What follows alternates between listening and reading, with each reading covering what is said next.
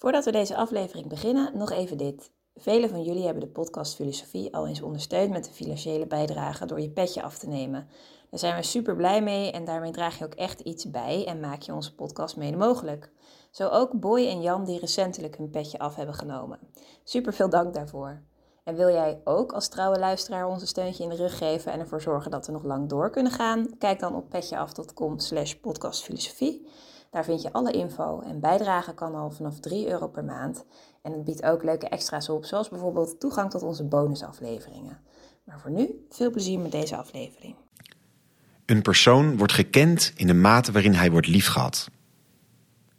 Op deze manier legde de Noord-Afrikaanse denker Augustinus uit dat liefde ook een kenweg is. Waarom is Augustinus het scharnierpunt tussen het Griekse en het christelijke denken? Hoe verbindt hij zijn autobiografische zoektocht met het denken over de wereld? En waarom blijven filosofen, psychologen teruggrijpen op deze vierde eeuwse denker? Over deze vragen en nog veel meer gaan we het de komende drie kwartier hebben. De gast is Paul van Geest, de denker die centraal staat, Augustinus.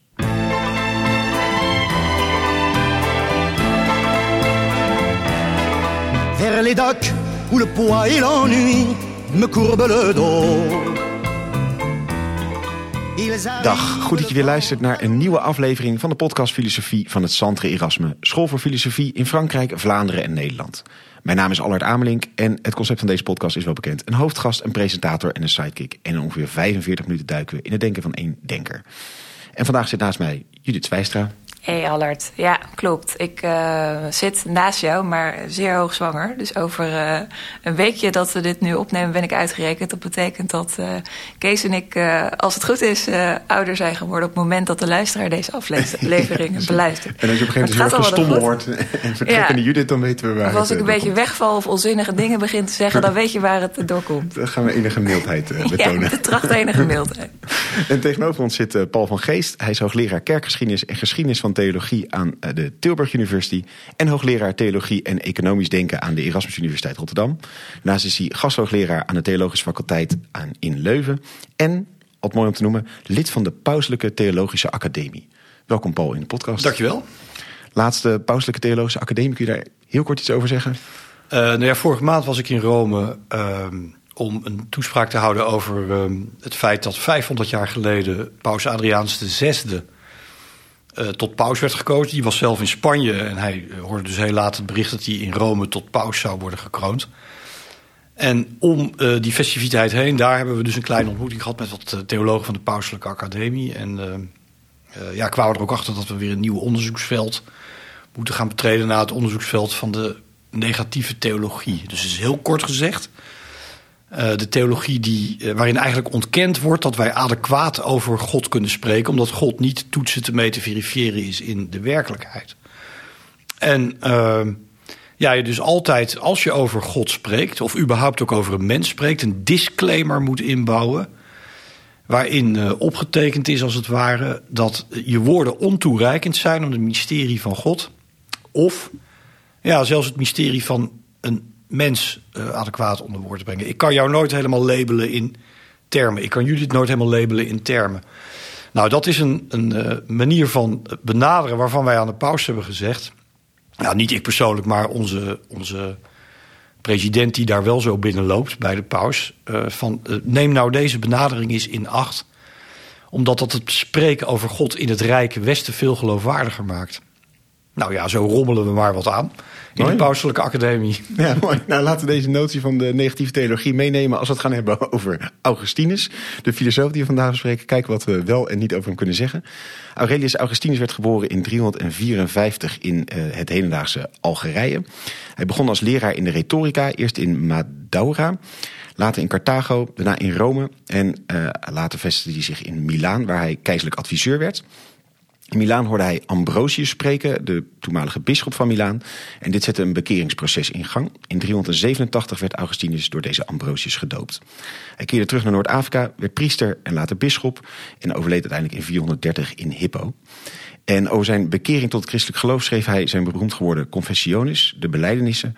En daarnaast ook heel bekend De Civitate Dei over de stad van God. Zijn denken beïnvloedde veel christelijke denkers, maar ook veel niet-religieuze filosofen. Zo promoveerde Hannah Arendt op het liefdesbegrip van deze kerkvader. En Paul, een wat nou, hedendaagse uiting nog van uh, uh, bekend geworden van Augustinus is via Robbie Williams. Oh Lord, make me pure, but not yet, zong hij in het liedje Pure. En dat is dus een citaat van Augustinus. Heer, maak me kuis, maar nu nog niet. Absoluut, ja. En uh, er zijn uh, geleerden en ook geestelijke die zeggen... nou, het zal een apocrief citaat zijn. En zoals het citaat, wie zingt bid dubbel. Dat is niet van Augustinus, maar het Dami Castitatem set noli modo. Dat staat toch echt in de beleidenis. Het is een gebed geweest van een heilige. Die heel opportunistisch zegt: uh, Ja, ik wil best kuis worden. Dat heeft voordelen. Het geeft meer rust in je lijf en in je, in je geest. Maar uh, nu nog even niet. Augustinus was in tegenstelling tot Ambrosius. Dat waren twee totale tegengestelde karakters. Was een heel warmbloedige, nou ja, je zou zeggen ja, een warmbloedige Noord-Afrikaan. Je moet hem ook voorstellen als, uh, zeker niet zoals hij afgebeeld is onder de Cathedra Petri in de Sint-Pieter in Rome. Een man met een baard en een mijter en een heel mooi, robuust lichaam. Hij spreekt zelf over uh, zijn corpusculum, lichaampje. Dus het was een klein mannetje. Een baard kan hij nooit gedragen hebben, omdat hij op een gegeven moment monniken die een baard dragen zegt: Jullie misgunnen de kapper jullie uh, zijn geld. ja, dat je dus nooit een baard gedragen hebben. En uh, ja, verder spreekt hij ook. Ja, mijters kan hij ook nooit gedragen hebben, want die, die dingen werden pas in de 11e eeuw uitgevonden. Dus je moet hem je eigenlijk voorstellen als een, uh, ja, als een Marokkaan. Met waarschijnlijk, maar dat weet je niet zeker, de, de, de blauwe ogen van zijn Berberse moeder Monica. Maar zeker geen knappe man. Zijn biograaf Posidis die schrijft ook, ja, hij zag er eigenlijk helemaal niet uit. En hij weigerde ook chique bisschoppelijke kledij te dragen in de tijd dat hij bisschop was.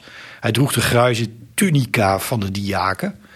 Maar, zegt Posidius dan, uh, dat was, ook, het was echt een goede vriend van hem, bisschop van Calama. Uh, als hij begon, begon te praten, dan veranderde er wat. En dat geloof je ook, want dat kunnen we haast verbatim nalezen in transcripten van zijn preken. Hoe hij preekte, dat is echt heel bijzonder. Charismatisch man wel. Ja, ja zeker. Ja. Hij zag er niet uit, maar was zeer charismatisch. en Paul, in dat citaat zitten twee dingen natuurlijk. Hij wil naar het enerzijds die kuisheid en het anderzijds nog niet. Um, dit citaat komt uit de Confessiones. Ja, ja. En uh, is die tweespalt, duidt hem dat ook heel sterk? Dat die twee krachten die in hem zitten, zeg maar, enerzijds dat verlangen naar het kuisen en anderzijds het ja, verlangen naar het... Uh, in die ja, tijd zeker. Dus uh, heel, heel ja, um, tekenend voor de Augustinus op het moment dat hij, uh, nou ja, die, die periode zich herinnert waarin hij die bede plengt, is dat hij, uh, zo beginnen de begeleidenissen, de beleidenissen ook al, onrustig is mijn hart totdat het rust in u, God, hè, inquietum est cor nostrum. Dat tekent hem. De man is zijn leven lang, of hij nou uh, niet gedoopt was, gedoopt, priester en bisschop, getekend door een soort heilige onrust. Dat zat in zijn karakter. Daarom had hij ook een zwakke maag en had hij ook waarschijnlijk veel last van aanbijen. De man heeft ontzettend veel van zichzelf gevergd en dat is ook. Ja, weet je, als je echt heel erg slim bent, wat meer harde schijfcapaciteit in je hersens hebt dan de gemiddelde sterveling, dat kan heel lastig zijn, dan kun je onder lijden. Dat proef je bij hem als hij schrijft over zijn lichamelijke klachten. Uh, dus dat, dat is de, de achtergrond. En in zijn jonge jaren, nou ja, wat ik je zei, het is, was een warmbloedige uh, man. Maar ook weer niet zo losbandig als men geneigd is te geloven. Omdat hij op zijn zeventiende uh, zeer vertrouwd werd met zijn concubine. We kennen haar naam niet. Maar hij schrijft in zijn beleidenissen... Unam habebam. Ik had er maar één. Wat op zich ook weer uitzonderlijk was. Want als jij het je kon veroorloven financieel, financieel gezien... Nou, dan had je meer concubines. Dat waren wel officiële relaties, maar de uh, concubine had niet de status van de oeksor, hè, de getrouwde vrouw. En dat is ook het pijnlijke ergens in de geschiedenis van Augustinus. Dat zijn moeder Monica, uh, Augustinus was van lage adel. Geen geld, wel titel. Uh, ja, zijn moeder zei op een gegeven moment: Ja, het kan allemaal wel. Je kunt wel van die concubine houden. Maar ze is niet van gelijke stand. Je zorgt dat je met iemand trouwt van gelijke stand. En wat deed hij? Uh, ja, uh, kreeg een betrekking met een minderjarig meisje van zeer goede kom af. En een familie met geld. En dat is wel de tragiek van het leven van Augustinus. Daar schrijft hij ook eigenlijk helemaal niet over in de belijdenis. Je moet ook altijd opletten wat kerkvaders, heiligen niet zeggen. Dus over zijn concubine schrijft hij helemaal niets. Maar hij heeft haar dus moeten terugsturen. Het is de liefde van zijn leven geweest. Hij uh, gaat dan een relatie aan met ja, de vrouw met wie hij het standshuwelijk moet aangaan. En denkt dan, ja, waar ben ik nou eigenlijk mee bezig? En dat vormt ook de opmaat tot zijn bekering. Dus dat heer maakt mij kuis, uh, maar nu nog even niet. Ja, dat, dat, dat tekent hem. Hè, toen zijn concubine weg was uh, en hij nog moest gaan trouwen met de vrouw van het standshuwelijk, hield hij het ook niet celibatair, om het zo maar te zeggen. Dus het was een warmbloedig man. Maar het was geen losbandige uh, figuur. En op een gegeven moment zegt hij dan ook wel, als hij dan eenmaal servus dei wordt, dat is een bepaalde kerkrechtelijke status. Je bent geen uh, priester, je bent geen leek. Het waren een soort dienstverlenende, serieus levende quasi-monniken. Dan zegt hij ook, nu houd ik mij aan het celibaat. Dat is op mijn tanden bijten, ik moet ervoor vechten. Maar als je eenmaal door bent, hè, net als in een, in een ijskoud zwembad... dan is het eigenlijk best heel fijn. En dan komt hij eigenlijk in die rust die hij zocht. En dan, komt, en dan, dan komt hij in die rust die hij zocht. Maar ja, dan, dan vertaalt de onrust zich weer in zijn hoofd. Want dan krijgt hij natuurlijk met allerlei problemen te maken. Uh, ketterijen die zich aandienen. En hij met zijn geniale geest, het was een beautiful mind... voelt zich dan natuurlijk ook gedwongen om... Uh, ja, met alle, macht, alle, mannen, alle machten die hij in zich heeft... alle krachten die hij in zich heeft... om uh, de ketterijen en de groeperingen die die ideeën aanhangen...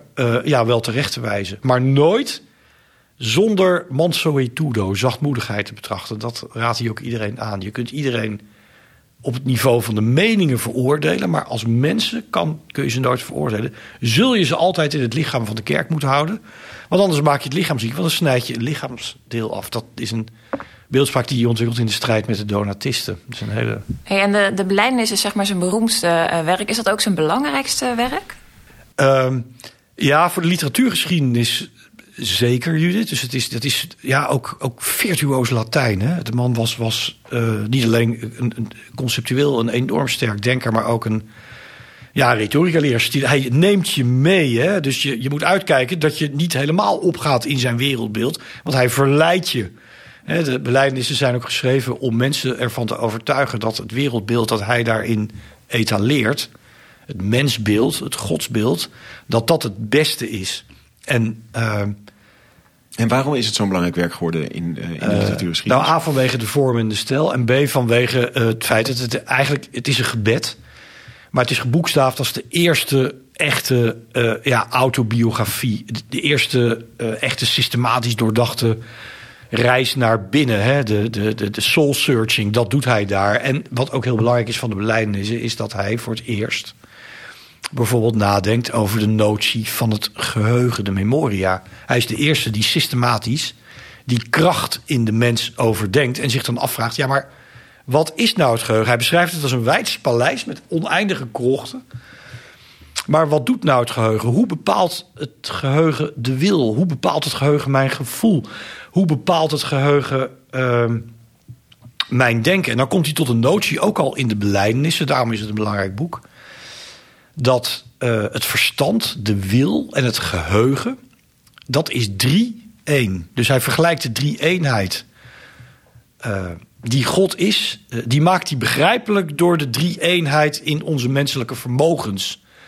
Als, dus het verstand, de wil en het geheugen. Ja, ja die, die gebruikt hij dan om ja, die drie eenheid in God duidelijk te maken. Maar wel, nou ja, waar we het net over hadden met de disclaimer, dat menselijke vermogens natuurlijk onvergelijkbaar zijn met wie en hoe God is. Maar dan heb je in ieder geval iets van een benadering waardoor dat iets drie en toch één kan zijn. Um, voorstelbaar wordt. Dus daarom is het werk ook belangrijk. Maar ook een heel belangrijk werk. Dit is een stad gods. Hè? De Civita, je sprak er net al over, Allert. Civitate Dei. Ja, ik spreek het altijd uit op zijn kerklatijns. Ja, ik, uh, dus ik van middelbare schoolslatijn. Ja, ja nee, jij spreekt het beter uit dan ik. Um, iedere klassicus zal het je een dank afnemen. Maar um, ja, de stad Gods, dat, is een werk dat heeft hij geschreven naar aanleiding van het feit dat Rome viel. In het jaar 410 stortte het Romeinse Rijk, wat, wat eeuwig en onverwoestbaar gewaand werd, dat stortte in. Uh, als een kaartenhuis. De hunnen kwamen op en die, die uh, verpesten niet alleen de beurs, de markt, et cetera. Zoals in, in onze tijd in 2008, waarbij, door, waarbij mensen heel erg onzeker werden. Maar gewoon de, de, de, logistiek, de infrastructuur, eh, de panden, alles werd gewoon verwoest. Dus de rijke Romeinen die vluchten naar Noord-Afrika. Augustinus helpt ze ook. Juliana bijvoorbeeld. En Proba, haar dochter. Daar schrijft hij een hele elegante brief aan over het gebed. Maar ehm, op een gegeven moment wordt dan ehm, Augustinus verweten, of wordt de christenen verweten. Dus op zich een hele interessante in de mentaliteitsgeschiedenis ook. Eh, ja, wordt de christenen verweten dat zij de oorzaak zijn van het verval van Rome. Want als jij, ja, om het even heel trendy te zeggen, iemand niet alleen vereert, maar zelfs aanbidt als God. Die aan een kruis gestorven is en dus naar Romeinse maatstaven een volstrekte loser is. Ja, dan kun je natuurlijk ook niet verwachten dat een machtig rijk, als christenen zoveel invloed hebben in dat rijk, eraan bijdragen dat het blijft bestaan. Want ze vereren de verkeerde leider. Nou, en dan reageert Augustinus daarop furieus en schrijft hij in de jaren na 410, heeft er een jaar of tien over gedaan, uh, 22 boeken die samen de stad Gods vormen. En dan, uh, dat is groots en meeslepend, beschrijft hij geschiedenis van het Oude Testament, het Nieuwe Testament, geschiedenis van het Romeinse Rijk. Tot aan in boek 22 het leven na de dood, de verrijzenis toe.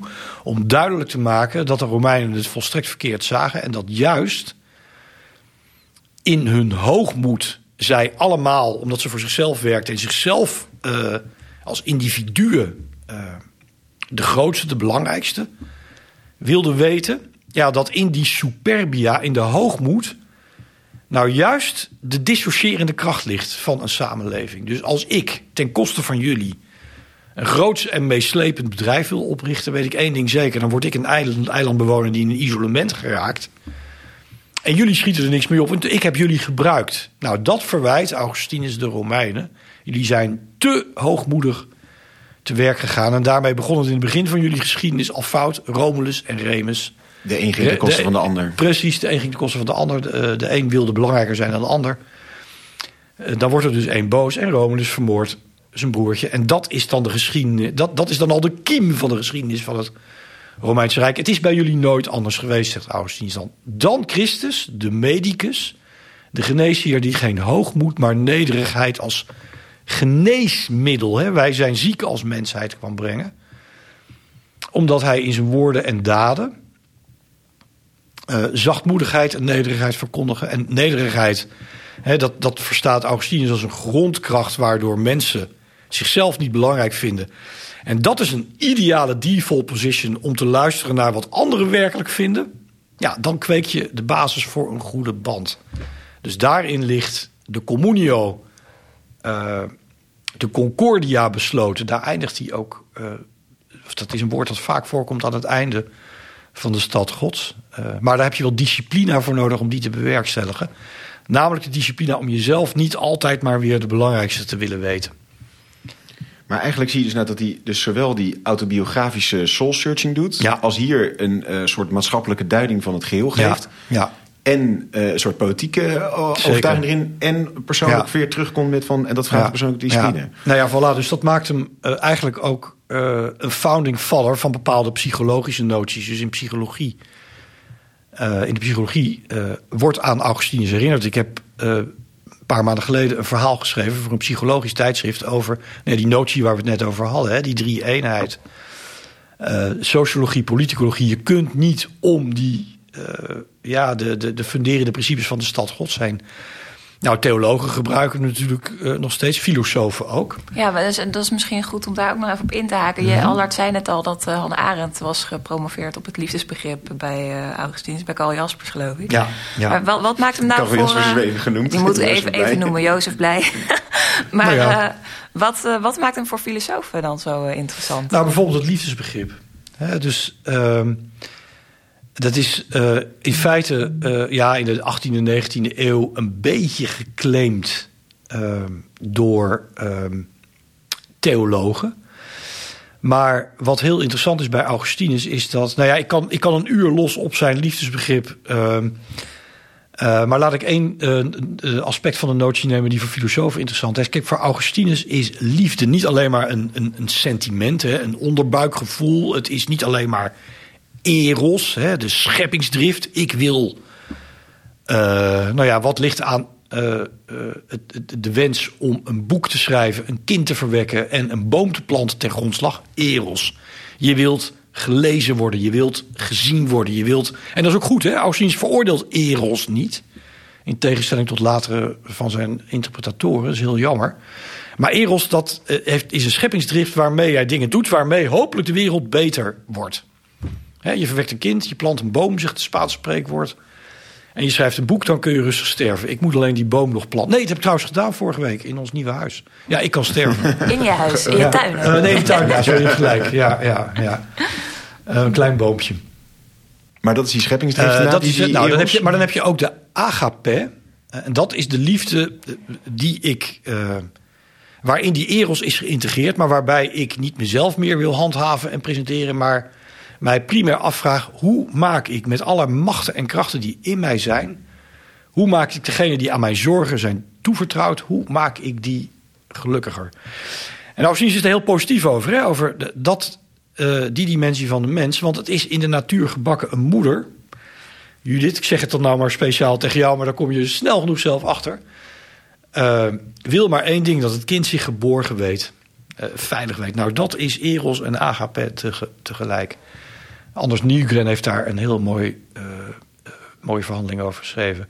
Maar wat voor filosofen echt heel interessant is bij Augustinus liefdebegrip... is dat liefde dus niet alleen Eros en Agape behelst, caritas, maar het is ook een kenweg. Dus als ik lief heb, ken ik beter. Ehm, en dat wil het volgende zeggen. Kijk, wij stellen in het, eh, dat moet ik ook doen. Als jij bij mij tentamen komt doen, of, of eh, eh, je komt een artikel inleveren, dan moet ik volgens de regelen der kunst. Hè, er zijn een aantal criteria geformuleerd, moet ik dat beoordelen. En dan stel ik een diagnose. Als ik naar een dokter ga, omdat ik mij niet goed voel, dan stelt een dokter een diagnose van mij als fysiek wezen. Het ligt aan uw lever. U moet niet zoveel drinken. Dat is trouwens niet autobiografisch. Maar u moet, eh, nou ja, je, je moet iets. Een pil slikken, rustiger leven, et cetera.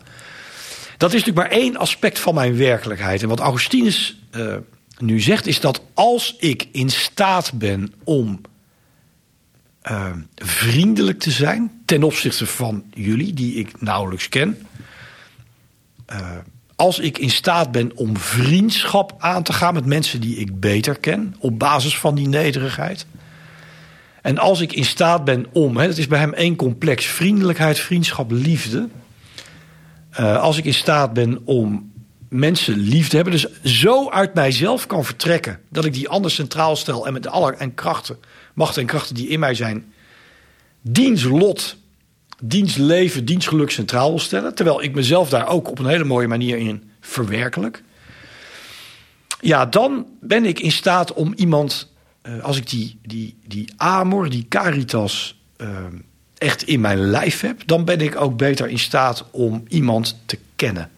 Dan stel ik niet alleen een diagnose, maar dan zie ik iemand niet alleen als een ja, zwart-wit foto, dan zie ik hem als een kleurenfilm. En ik heb daar wel eens discussie over gehad met artsen of met accountants hier in dit pand. Ja, dat is allemaal wel mooi. Maar ik moet gewoon zorgen dat die eh, balans op orde is. Of dat eh, ik het kan aftekenen en dat het voor de Belastingdienst. Het is allemaal waar. Maar eh, de liefde als kenmoment. eh, de liefde als kenweg helpt je wel om eh, degene die die begroting heeft gemaakt die je goed te keuren hebt, of degene die je moet diagnosticeren, beter te begrijpen. Je ziet die dan meer als een, ja, in de complexiteit van zijn, van zijn hele werkelijkheid, als moeder van een kind, als moeder die eh, eh, de eindjes aan elkaar moet kno- knopen, of juist niet, de moeder die verveeld is, of een vader die verveeld is, et cetera. Maakt dat de diagnose beter? Augustinus zal dan uiteindelijk zeggen, ja, de liefde als kenweg maakt de manier waarop jij een diagnose stelt, ook al moet je dat volgens de regelen der kunst doen, maakt jouw visie op de mens beter. En die mens wordt daar ook beter van.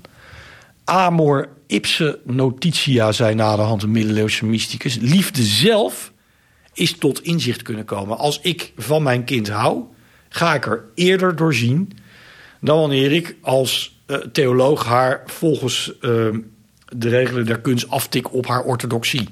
Snap je? Ja. Of als ik psycholoog zou zijn, zou ik denken van nou, dit is wel een beetje een al te sterke vader, moeder en weet ik wat verbinding. Dus liefde maakt, eh, het, het leidt tot verdiept inzicht. eh, ook omdat je, ehm, ja, in zekere zin, ehm, eh, de, degene die je lief hebt, in zijn of haar heelheid tot Beschouwt het goede ja, ja. ja. beschouwt. En ook tot, je hebt het beste met iemand voor die je lief hebt. Je wilt dat hij beter wordt, gelukkiger wordt dan jij. Dat zegt Augustinus op een gegeven moment ook. Daarom zei ik ook net bij de bespreking van de beleidenissen... dat je altijd moet opletten wat hij niet zegt. Eh, hij heeft een zoon gehad, hè, Adeodatus. Die heeft hij verwekt bij zijn concubine. En dat jong is gestorven op zijn 18e en 19e. En dan schrijft Augustinus ergens in beleidenis... Hij schrijft dus helemaal niks over Adeodatus. Dus de dingen waar hij echt heel veel last van gehad heeft... Hè, eh, het, het verlies van zijn geliefde... vanwege maatschappelijke conventies in die tijd... En de dood van een kind, ja, ik bedoel, ja, ik durf het er eigenlijk nu helemaal niet eens over te hebben met jou en je mooie staat. Maar ja, dat is natuurlijk het ergste wat je kan overkomen. Dat wens je ook echt je ergste vijand, als je die al zou hebben, gewoon niet toe. Dat is te, te erg. Daar schrijft hij dus niet over. Dus je moet, hem ook, je moet ook kijken wat hij niet zegt. Je moet hem nooit helemaal op zijn blauwe ogen geloven. Nee, Ja. Dus die dingen waar hij echt mee gezeten heeft, die beschrijft hij niet. Hey, en Paul, hoe, Ja? hoe gaat hij in eh, te werk? Want en we hebben dus meerdere begrippen na die hij als eerste eigenlijk een beetje goed probeert te analyseren. Hoe komt hij nou tot zo'n analyse van die liefde bijvoorbeeld? Ik hoor eh, bijbelse Griekse termen voorbij Ja, komen. Eh, Griekse filosofische termen. Zeker. Hoe gaat hij, welke bronnen pakt hij en hoe gaat hij te werk? Hoe komt hij tot deze inzicht? Ja, nou voor het liefdebegrip baseert hij zich voornamelijk toch op ehm, bijbelse bronnen. Maar die, ehm, die eh, eh, bewerkt hij wel op een manier waarin je ja, methodisch gezien zijn eh, vorming als retorica-leraar kan zien. En kijk, je moet even goed zien dat in de tijd dat Augustinus studeerde, waren er nog geen universiteiten met weet ik het hoeveel masteropleidingen en, en minors en, en wat weet ik het.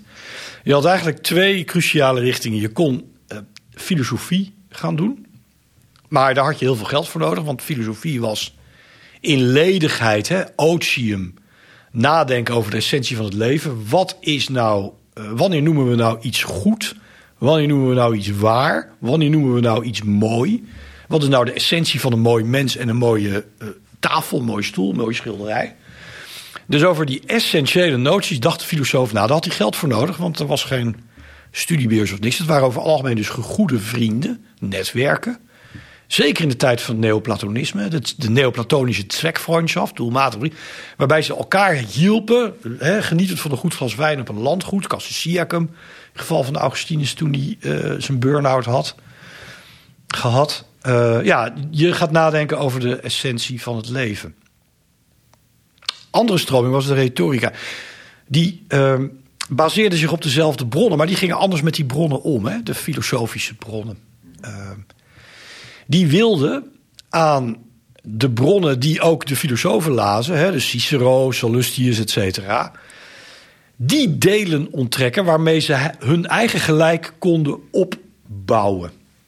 Dus dat is een andere manier van omgang met bronnen dan de filosofen deden. En Augustinus is natuurlijk wel gevormd volgens die tweede manier van omgang met bronnen. Hij was een retorica-student en een briljant. Hij was eh, in zekere zin. Dus zo was zijn default position. Het was een retorica-leraar. En dat merk je ook als hij als bisschop preken houdt. Dan merk je nog steeds dat hij zijn preken heel retorisch opbouwt. Hè. Hij cirkelt rond een bepaald woord, logos. En dan ineens vreemdt hij dat woord en dan zegt hij... nou zie je, ik heb nou zoveel mogelijkheden laten zien... maar dit is het echt. En dan kun je er eigenlijk als toehoorder ook het er niet Geen meer mee eens. Ja, voilà, voilà. Dus dat was zijn, zijn vorming. Na de hand, ik sprak er net al over... toen hij op een jaar of dertig dacht... eh, eh, toen hij een burn-out had gehad op het keizerlijk hof in Milaan. En dus wat hij wilde in zijn jonge jaren was natuurlijk gewoon de top bereiken. Dat deed hij. Hij kwam uit Noord-Afrika. Werd keizerlijk adviseur aan het hof in Milaan. Dat, hij heeft een lange weg gegaan. Want je, ja, het was natuurlijk toch een soort heel Billy uit, uit Noord-Afrika... die dan in het centrum van de macht een, een, een topadviseur van de keizer wordt. Maar goed, daar moest hij dus dingen doen. Praktische tip voor de mensen die nog carrière moeten maken... en die kijken naar, of die luisteren naar jullie podcast. Daar moest hij dus dingen doet, doen die hem eigenlijk... Ja, daar voelde hij zich niet goed bij. Hè? Dus Ja, hij moest vier keer per jaar, een aantal jaren... moest hij die keizer een laudatio, eh, met een laudatio eh, bedelen. eh, Hij moest terwijl hij helemaal geen, handen maken. Ja, voilà, terwijl hij helemaal geen, geen, geen, geen respect had voor die keizer. Hij had dus geen respect voor zijn baas, maar moest hem wel slijmen, om het zo maar te zeggen. Hè, eh, bespelen. Nou, dat hou je drie jaar vol. Dus eh, na drie als je bij een baas werkt die eigenlijk eh, ja, bejubeld wil worden, maar een middelmatig wezentje is, ga na drie jaar weg. Want anders krijg je, dat leren we van Augustinus, krijg je een burn-out.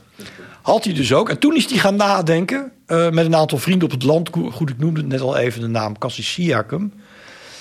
Over ja, als ik dus niet gelukkig word van eh, datgene waarvan ik dacht dat ik gelukkig zou worden. Hè, de top, aanzien, eer, roem. Ja, waar word ik het dan wel van? Nou, en dan merk je ook dat zijn eh, klassieke scholing. eh, die is hem tot nut om na te denken over hoe je dan wel bijvoorbeeld gelukkig wordt. Dus in die tijd schrijft hij een boekje, De Beata Vita, een soort zelfhulpboekje. Hoe word ik gelukkig? En in feite is de, het uitgangspunt van dat boekje. ehm, ja, dat hij dus weet hoe hij het niet wordt. Dus eh, hij wordt het niet. Dat is ook de conclusie van de dialoog die hij met een aantal vrienden heeft. Dus dan neemt hij in feite eh, de habitus, de, de, de, houding aan van de Neoplatoonse filosoof. Je discussieert met elkaar over een, een, een hot topic. Hoe word ik gelukkig? Dat was een filosofisch thema. En dat doen ze op een hele Neoplatoonse manier. Eh, en dan is de conclusie eh, in feite, nou, we weten hoe we het niet worden. Dat is doordat we dingen te veel hebben gedaan. Te zeer gericht op rijkdom, te zeer gericht op carrière, te zeer gericht op, op eer. En dan omarmt hij op een gegeven moment het principe van de Stoïcijnen, het ne quid nimis principe. Wat je doet, doe het altijd met mate. Dat is de weg naar het geluk. Nou, dan omarmt hij dus een, neo, of een, een Stoïcijns principe. En dat attribueert hij met twee voorbeelden. Uh, dan zegt hij, ja, een te arme heeft altijd zorg om het brood. Hij heeft altijd zorg uh, om uh, hoe hij of zij de dag doorkomt. Zeg maar. ja, de dag doorkomt en hoe hij de mondjes kan voeden van degene die aan zijn zorgen zijn toevertrouwd. Maar de te rijke heeft minstens zozeer een probleem. Hij wordt gepokt en gemazeld door dezelfde vorm van angst, omdat hij altijd bang is om zijn bezit te verliezen. En dat is ook echt waar. Als je uh, ja, uh, uh, speculeert op de beurs en je bent van nacht 1 op nacht 2 ineens miljoenen kwijt omdat de beurs inploft, heeft hij het beroerder. Terwijl hij toch nog miljonair is of multimiljonair dan degene die helemaal niet miljonair is en gewoon één keer per maand een mooi salaris op zijn bankrekening gestort krijgt. En denkt: het is wel goed, ik kan het huis ervan afbetalen, ik kan er kinderen van, et cetera. Dus te is te rijk en te arm is altijd beroerd. Je moet de juiste maat houden. En dan komt hij op een uh, gedachte. En daar kun je aan zien dat hij de Neoplatoonse Stoïcijnse filosofie niet uh, omdat hij christen aan het worden is uh, wegkiepert, maar die integreert hij in een, christelijke manier van denken. En dan zegt hij namelijk: Kijk, je moet dus de juiste maat houden. Nou, het Latijnse woord voor modus, voor, voor maat is modus. Nou, wie is de hoogste maat? Summus modus, dat is God. Kunnen we God kennen? Nee, zegt hij in De Ordine, ook zo'n vroeg traktaatje. We kennen God uh, vooral in het intense bewustzijn dat we God niet kunnen kennen. De ne negatieve theologie. De negatieve theologie, heel goed. Uh, maar God is hoe dan ook de hoogste maat. Het is de maat waar alle maten, gewichten, getallen uit voortkomen. De ordo waarin wij leven is uit God. Uh, om nu, zegt hij, uh, God de summus modus te kunnen benaderen, zullen wij zelf de juiste maat, de juiste modus moeten behouden, moeten houden. Dat betekent dus dat ik God niet ga kennen door eindeloos over God te speculeren, maar door in mijzelf de juiste maat te houden. Dan kom ik op de golflengte waarop ik ontvankelijk word voor de summus modus. Nou, daar zie je dus eigenlijk dat die, uh, de neo-Platoonse, de Stoïcijnse terminologie, manier van denken, niet verwerpt, maar integreert in een manier waarop een christen God gaat kennen. En daar is hij dan ook wel weer een beetje oneerlijk. Want als hij dan in de beleidenissen schrijft... ja, ik heb al die boeken van de Platonen, de Platonische filosofen, de Libri... Platonicorum heb ik gelezen. Ik heb daar alleen maar hoogmoed in gevonden. Ja, dan is dat dus niet helemaal waar. Dan denk want- ik, nou Ja. makker, eh, dit is niet helemaal kosher. Want je gebruikt nog steeds, ook als oude bisschop... het nequid nimis principe om mensen in balans... in innerlijk evenwicht te laten komen... om het maar een beetje mindfulness-achtig te zeggen. Want dat is, innerlijk evenwicht is een weg naar ontvankelijkheid voor het numineuze. Dus hij beleidt dan dat hij afstand heeft genomen van de Libri Platonicorum... maar die methode heeft hij tot als oeroude bisschop... nog steeds geïntegreerd in zijn manier van preken. Dus geloof hem, eh, pas altijd op met, met, met grote geesten. Hè? Je vertrouw ze nooit helemaal. Nou, en zeker tuurlijk is hij heilig en tuurlijk heeft hij zich altijd aan het celibaat gehouden als priester en bisschop. En hij deugde en dat was een beautiful mind. Maar af en toe overstemt hij ook zichzelf. Ja, zeker mensen die een autobiografie schrijven, moet je denk ik altijd extra. eh, Zo is dat. Dat Ja. heb jij goed gezien. Hey, en eh, is dat denk je ook dan in die zin eh, filosofisch en theologisch gezien zijn belangrijkste bijdrage? Dat hij die twee werelden integreert? Is dat zijn het Griekse denken en het christelijke denken? Ja. Is, is die daar ook echt Ja, een daar schakelpunt? of is daar die is die daar een van de velen? Ja, nee, hij staat behoorlijk uniek in. Dat is natuurlijk met alles. Augustinus zit telkens weer op die scharnier van het late antiquity, de laat-antieke oudheid en het vroege christendom. Dat echt systematisch de dogmata gaat overdenken. De drie-eenheid, de, eh, eh, eh, ja, de twee naturen in Christus. Daar gebruikt hij altijd weer filosofische methodieken voor. Altijd filosofische termen. In De Trinitate, dat is de drie-eenheid. en Ook zo'n groots en meeslepend werk dat hij geschreven heeft. Heeft hij ook jaren over gedaan. En dat vond hij niet plezierig om dat boek te schrijven. Want dat was een boek waarvan hij zei... ja, dat gaan toch alleen maar intellectuelen lezen. En wie zijn dat nou helemaal? Die in, is maar een klein clubje. Pauka. Maar daar schrijft hij ook... ja, nou moet ik een keuze maken. Hoe ga ik het Griekse woord ousia, wezen, vertalen? Kijk, het als ik het... ja. hè? Naar Ja, naar het Latijn, Latijn, ja. precies, ja. Eh, daar, daar, dat is een ontzettende strijd. Want, zegt hij, als ik ga... eh, eh, het ousia van de Vader, de Zoon en de Heilige Geest gaan vertalen als wezen, dan kom ik in een soort modalisme verzeild. Hè, dan zei, is God drie wezens. Maar ja, wat is een wezen? En ik moet nou juist benadrukken dat God drie personen is. En dan komt hij na pagina's reflectie, in, in ja, ook wel mooi Latijn, komt hij te spreken over het feit dat hij ousia toch gaat vertalen als persona. Waarom? Omdat persona, dat ontdoet hij een beetje van die klassieke betekenis, hè, dat het een masker is. Persona was een masker in het theater. Een persona is voor hem, en dat maakt hij het persoonsbegrip ook wel weer heel erg. Eh, ja, dat vernieuwt hij in feite. En dan zegt hij ja, maar een persona is in staat om een relatie aan te gaan. En dat is waarom ik Uzia als persona ga. ver- Want God is niet alleen maar een of ander monolithisch blok, een wezen. God is relatie. Hey, wat ik me afvraag, eh, is er bij Augustinus ook een soort van eh, ethiek of zo te ontwaren? Of heeft hij een soort van, ja, hoe noem je dat, eh, plan? Of wat is zijn project? Oh, zeker, zeg maar, wat, zeker. Wat, Ja. wat- Ja, dus hij heeft eh, nou een heel bazaal werkje om te laten zi- eh, eh, waar je goed kunt afleiden dat ehm Augustinus gewoon eh, ook heeft gewerkt aan een hele concrete, hele feitelijke ethische gedragscode. Dat is zijn kloosterregel, zijn preceptum. Ehm, en de principes die hij daarin verwoordt, die transponeert hij later ook naar meer een macro-sociaal, macro-economisch niveau voor het samenleven in de civitas. Maar die principes die zijn eigenlijk kinderlijk eenvoudig. Hij vindt dat traktaatje zo onbelangrijk, het preceptum, dat hij ook later niet heeft vermeld in zijn retractationes, hè, zijn herzieningen, zijn herlezingen. Het is Hè, van tafel gevallen. Zeg maar. ja, maar dat is, het is een ontzettend belangrijk traktaatje. Want de meeste kloosterorden in de middeleeuwen hebben hun levensorde daarop gebaseerd.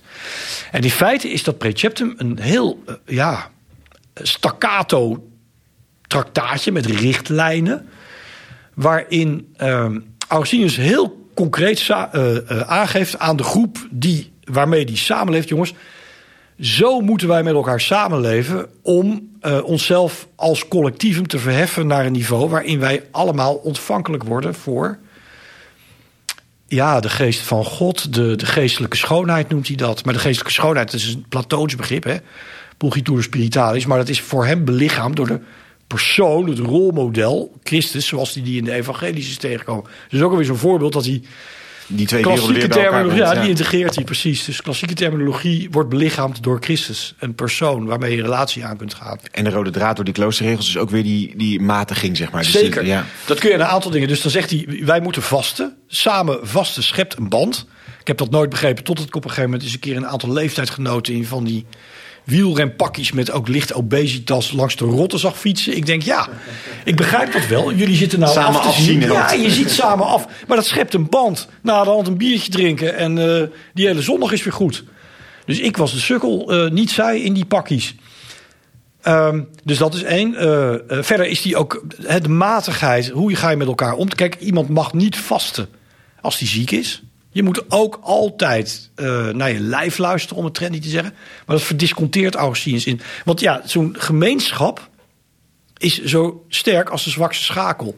En als één iemand zich te veel geweld aandoet om de norm te halen, weet je één ding zeker, kan hij de norm halen, maar is de gemeenschap niet harmonieus. Nou, dat zijn allerlei ethische principes die Augustinus daarin eh, verwerkt is een En, preceptum. en, en hoe vertaalt hij dat dan door naar dat eh, wereldlijke schaal of politieke, Nou, eh, maatschappelijke schaal? Concreet voorbeeld, hij schrijft op een gegeven moment in het vijfde hoofdstukje Prepositus tam kwam patri obediatur. De overste moet als een vader worden gehoorzaamd. Dan denk je zo, dat is nogal lekker top-down en totalitaristisch.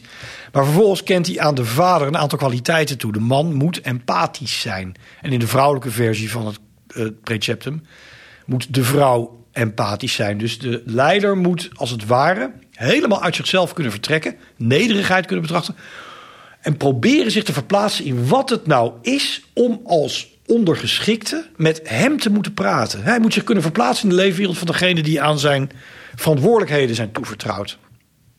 Nou, dat vergt nogal wat.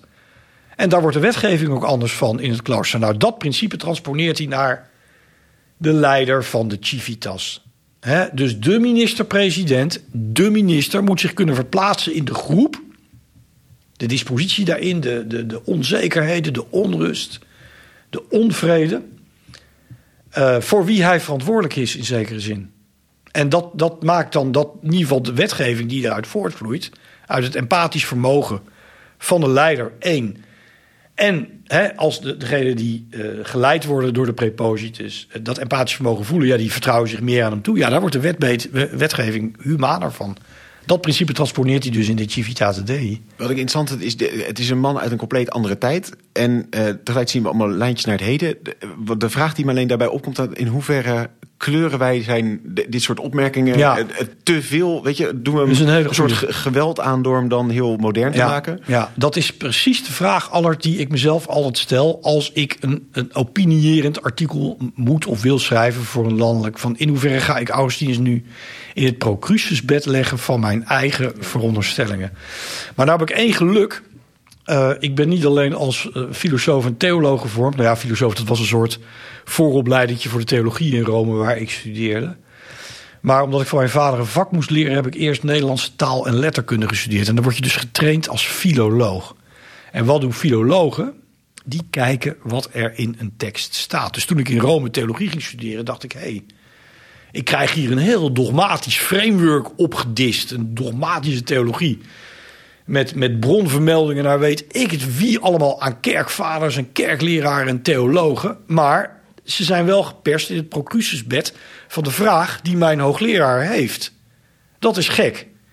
Dus in die spanning heb ik mij altijd als filoloog en theoloog bewogen. Maar ik begin altijd, misschien ook wel leuk om eh, te zeggen hier op de plek waar we nu zitten, de Erasmus Universiteit. Ik heb me altijd, eh, probeer ik me te houden aan het principe wat Erasmus altijd heeft omarmd. En dat is ad fontes, naar de bronnen te gaan. Lees die bronnen integraal. Want als jij er alleen maar plukjes uithaalt om jouw eigen gelijk te kunnen onderbouwen, zoals een retorica-leraar, weet je één ding zeker, dan doe je de auteur geweld aan. Dus wat ik jou nu heb gezegd is ook ja, wel een beetje gebaseerd op mijn training als filoloog. Ik begin gewoon met de bronnen. Ik lees Austin en denk ik, hé, hey, dat empathisch vermogen van die leider, dat valt mij toch wel op. En is die, eh, in, als we ad fontes gaan, eh, is die makkelijk te lezen voor een 21e eeuws iemand die zeker dan misschien niet ingebed is in die christelijke taal, et cetera, omdat het wel zo.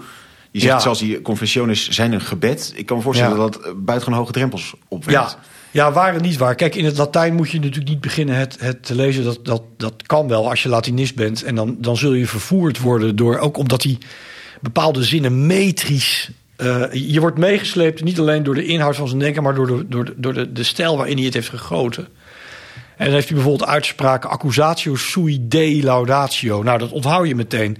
Dus jezelf in, in staat van beschuldiging stellen, in staat van ik voel mij onvolmaakt, ik ben tekortgeschoten, is in feite iemand in zijn waardigheid herstellen. Als ik ten opzichte van jullie zeg, ja, ik ben te laat gekomen op deze afspraak, dat was niet zo, maar dan, dan eh, stel ik jullie wel eh, weer in je waarde. Hè? Dan erken ik mijn onvolkomenheid naar jullie en dan voelen jullie je daar beter bij. Dat is ook een manier van een relatie aangaan. Nou, dat is wat Augustinus dan in zo'n heel makkelijk te onthouden zin, hè? eh, accusatio sui dei laudatio, eh, ja, het, ingang doet vinden niet alleen in je hoofd, maar ook in je hart.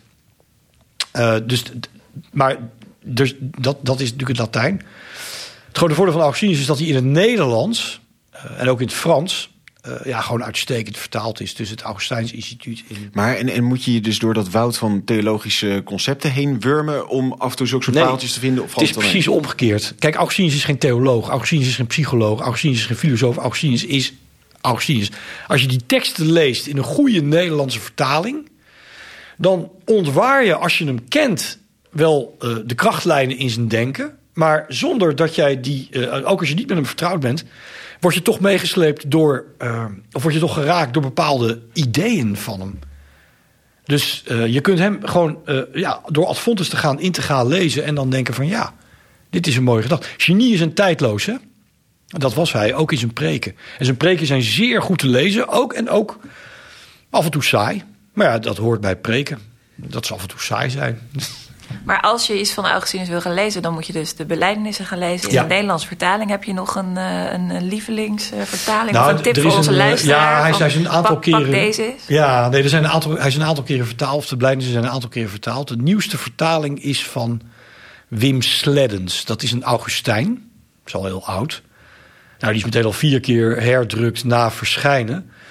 En Wim Sleddens heeft in feite eh, ja, twee unieke kwaliteiten. Hij is Augustijn. Hè? Hij behoort tot de kloosterorde van de Augustijnen. Maar hij is ook klassicus. Dus die, die, hij is vertrouwd geraakt met de ideeën van Augustinus, maar hij heeft ook bronnen leren vertalen. Nou, die combinatie maakt dat die vertaling uitstekend wegleest. En dus ergens past ook bij Augustinus. Zeker, zeker, ja. ja. En de stad Gods is werkelijk voortreffelijk vertaald door Gerard Weideveld. Die vertaling is al ouder, is in de tachtiger jaren van de vorige eeuw geschreven. Maar daar heeft Weideveld zichzelf, ja, je zou wel zeggen, overtroffen. Ja, ja. Dus hij is, eh, is nou in, in het Nederlands zeer toegankelijk. Mooi, goede aanbeveling. En wat je dus ook zegt, eh, je hoeft niet per se die hele theologische bagage te hebben om het eh Oh nee, relevant te oh zijn. nee. Heel hartelijk dank, eh, Paul. We begonnen met de uitspraak: maak me kuis, maar nu nog niet. Vat dat nou een beetje het, het leven van Augustinus samen? Nou, het was een kleine, onooglijke man, een warmbloedige man die erop losleefde. Ehm, ook een charismatisch spreker. Dus als hij begon te spreken, dan gebeurde er wel wat met hem. En eh, het is uiteindelijk ook een, een, een zachtmoedig man, wat hij ook als een belangrijke eh, eh, kwaliteit zag. Ehm, maar een heilige onrust heeft hem eigenlijk altijd bezig gehouden. En Ehm, hij eh, stortte zich in allerlei discussies in zijn tijd. Hij eh, leefde een, een eh, roerig leven met nou, de liefde van zijn leven, waarmee hij niet samen mocht leven. Een standshuwelijk wat hij moest sluiten. En die hele biografie heeft hij misschien wel als allereerste in de vorm van een autobiografie opgeschreven. En dat zijn die confessiones, we hadden het er uitgebreid over. Een retorisch buitengewoon sterk werk, die eigenlijk een reis naar binnen meemaakt. En hij komt dan ook allerlei nieuwe noties tegen die hij eigenlijk als eerste goed duidt. Bijvoorbeeld de notie van het geheugen. Hij noemt het een paleis met vele gekrochten. En hij gaat dan onderzoeken hoe beïnvloedt dat nou mijn denken? Hoe beïnvloedt dat mijn wil? En zo gaat hij uit, dus door zo'n introspectie komt hij tot ehm, eh, nieuwe inzichten over eh, eh, ja, belangrijke noties. Kijken we naar een ander werk van hem, Civitate Dei, dan schrijft hij dat ook in een context, in een tijd die eh, dan is, de, de val van Rome. Eh, hij reageert dan op het verwijt dat het verval van Rome eh, ja, te danken is aan de christenen, omdat zij zo'n zwakke man, namelijk Christus, als, als ultieme voorbeeld hebben. Ja, dan krijgen we zelf natuurlijk een instortend rijk. En dan gaat hij eigenlijk vervolgens een hele tocht maken door de geschiedenis heen. Oud Testament, Nieuw Testament, Romeinse geschiedenis. Om uiteindelijk te eindigen in het toekomende leven. En ja, overziet dat allemaal en komt dan met de conclusie: de Romeinen zagen het verkeerd. Uh, want zij hebben namelijk enorme hoogmoed in zich zitten. En daar zit die hele uiteenvalling, uh, is daar aan te wijten. En het antwoord is dan de nederigheid die Christus als een soort geneesmiddel aanreikt. En daarmee zien we eigenlijk die twee lijnen die je in Augustinus ziet. Het is enerzijds dus over de hele wereld beschouwen, de grote lijnen. En tegelijkertijd de introspectie en de inkering. Want hij zegt uiteindelijk, die nederigheid moet je grondkracht zijn. Je moet jezelf niet te belangrijk vinden. En door middel van discipline kom je daarmee uh, dichterbij dat je niet jezelf zo centraal stelt. Dus twee kanten. Enerzijds die enorme introspectie en anderzijds een enorme blik op de brede wereld. En daarmee kun je zeggen dat hij eigenlijk een soort founding father is van uh, de psychologie. Een enorm belangrijke slag heeft gemaakt in de theologie van het verbinden van de Griekse denken en het christelijk denken. Enorme slag voor de filosofie. Want we hadden het aan het begin al even over. Hannah Arendt promoveert op zijn liefdesbegrip bijvoorbeeld.